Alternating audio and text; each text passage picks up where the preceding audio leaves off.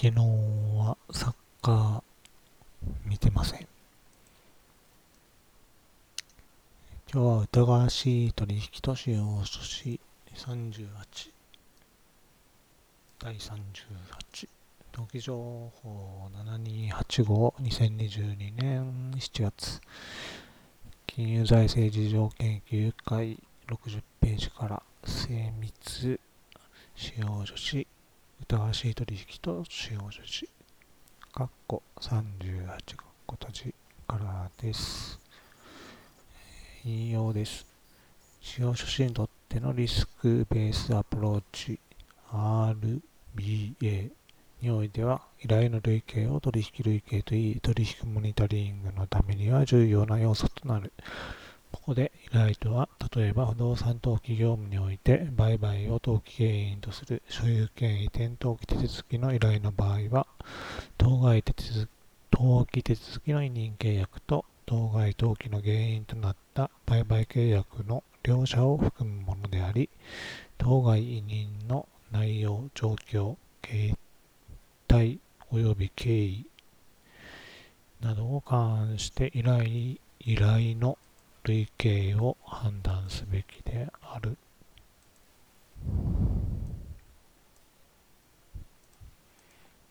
引用終わりです。えー、トラストを確保した ディーエックス 推進サブワーキンググループ報告書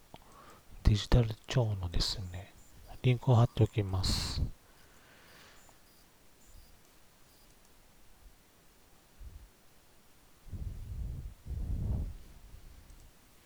で、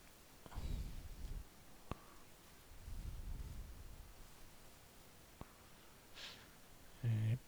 ー、ろくじゅうにページの高リスクの類型の例、低リスクの類型の例のいくつかを アイエーエル、 何を略したのか忘れました。すみません。本人の本人確認方法の確からしさという指標で、えー、作ってみました。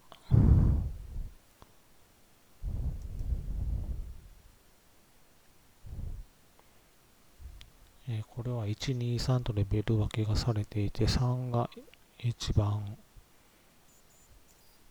強度が高く、にが普通、いちがまあまあという普通という感じだと思います。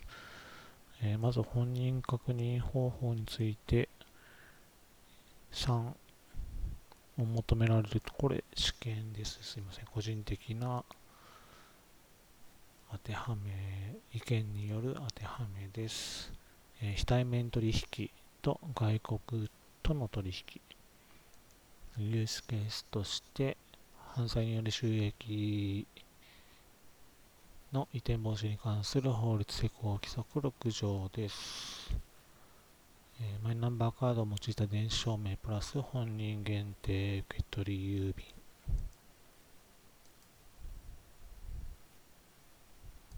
で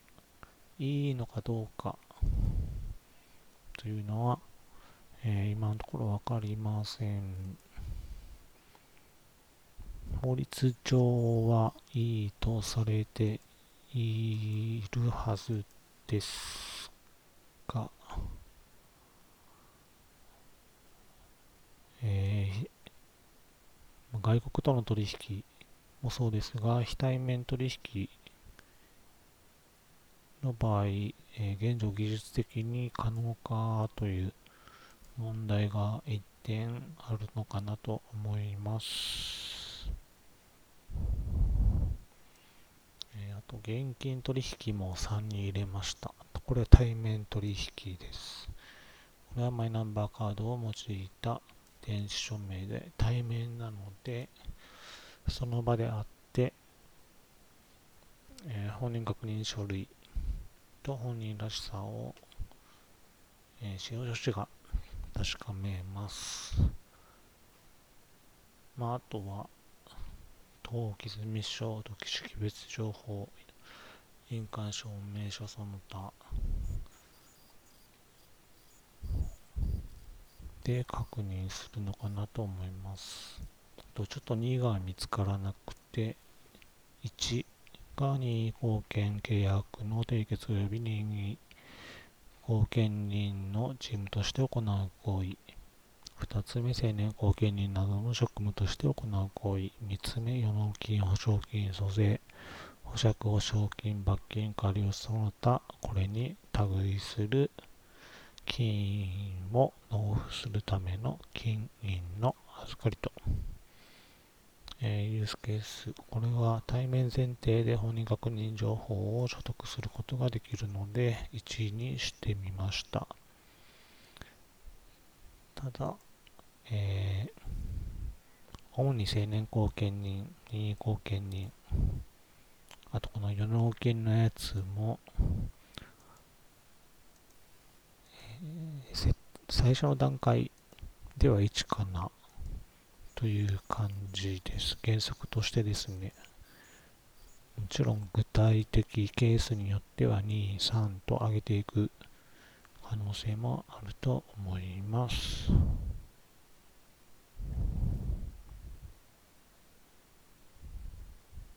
うん、例えば任意貢献契約について、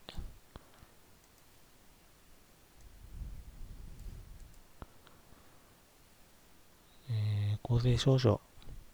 にする場合に、これは公証人の問題だからいいのか。はい、あと、貢献。任意貢献の場合は、公証人役場が関わっていること、成年後見人等の職務、え申し立ての審判を得る場合には、家庭裁判所が関わっていることも、えー、本人確認方法の年から下をいちとする要素となっています。えー、次ですね、アイエーエル ではなくて エーエーエル。これは認証プロセスによる認証強度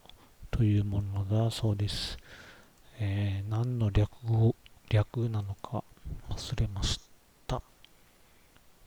ちらが よん, よん段階あって、ゼロ、いち、に、さん となっています。ゼロが一番低くて、認証プロセスとしては認証なし。いちがいち要素認証。にが多要素認証。あれですね。携帯電話にメッセージが来るので、このメッセージをログインするときに入れてくださいというような。認証所得済みの暗号化手法の利用が必須。なりすまし耐性を持つ認証士の利用が必須。認証プロセスによる認証強度さん。これが一番今のところ強いと。エーエルに。にに加えて、認証所得済みのハードウェアベースのなりすまし耐性を持つ認証の利用が必須。えー、これは公的認証局の認証を得てくださいということだと思います。えー、ユースケースとしては、さん、に非対面取引と外国との取引、現金取引は入れなかったんですね、結局私は。現金取引はどうなんでしょう。こちらも不動産売買だったらさんになるのかなと思います。ゼロ、まあ、いちも入れませんでした。で、ゼロも、ゼロは任意貢献契約の締結及び任意貢献人の事務として行う行為、成年後見人などの職務として行う行為、予納金、保証金、租税、保証、保釈、保証金、罰金、過料、その他、これに類する金品を納付するための金品の預かりとしています。で、長期の業務、認証ゼロ、認証強度ゼロの業務も、えー、対金融機関や裁判所、介護施設、病院、対親族などでオンライン化が進むと認証強度について考える必要が出てきます。えー、継続的な業務というのが一つ共通点かなと思います。えー、任意後見人になった後ですね、成年後見人になった後、あと、お金を預かった後の業務に関してですね。で、次、エーエーエル ではなくて、えー、渡辺、渡辺弁護士、渡辺、渡辺ですかね。弁護士の ごかけるご のリスクマトリックスで分けてみます。えー、事故の起こりやすさをいちからご。に分けて、事故が起きた場合の損害の大きさをいちからご段階に分けると。で、全部でにじゅうごこありますよという感じですね。で、私が個人的に分けました。一番大きいにじゅうご、事故の起こりやすさがご、起こりやすく、一番起こりやすくて、事故の起きた場合の損害も一番大きい。これ金額だけではなくて、えー、懲戒処分など、えー、例えば資格がなくなる、司法書士の仕事ができなくなる、えー、無職になる可能性があるという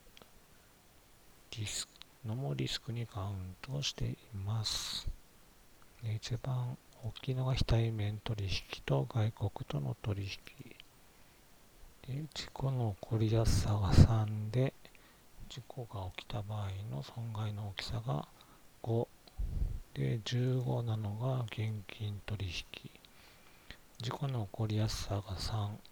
で、事故が起きた場合の損害の大きさがにの場合が予納金、保証金、租税、金品の預かりと。これはなぜかというと、監督機関がいなくて自分で預かりを管理しないといけないから、えー、このろくかな、ろくにしてみました。で、事故の起こりやすさがに、事故が起きた場合の損害の大きさもに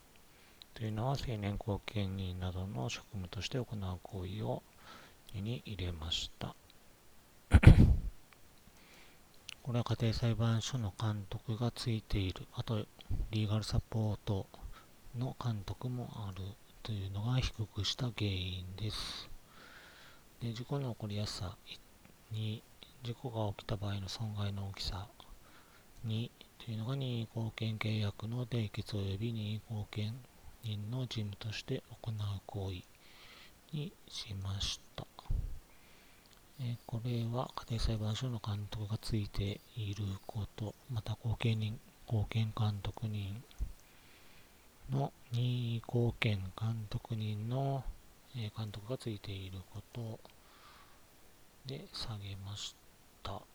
事故の起こりやすさですね。あと当事者が自律的に契約を行っていること、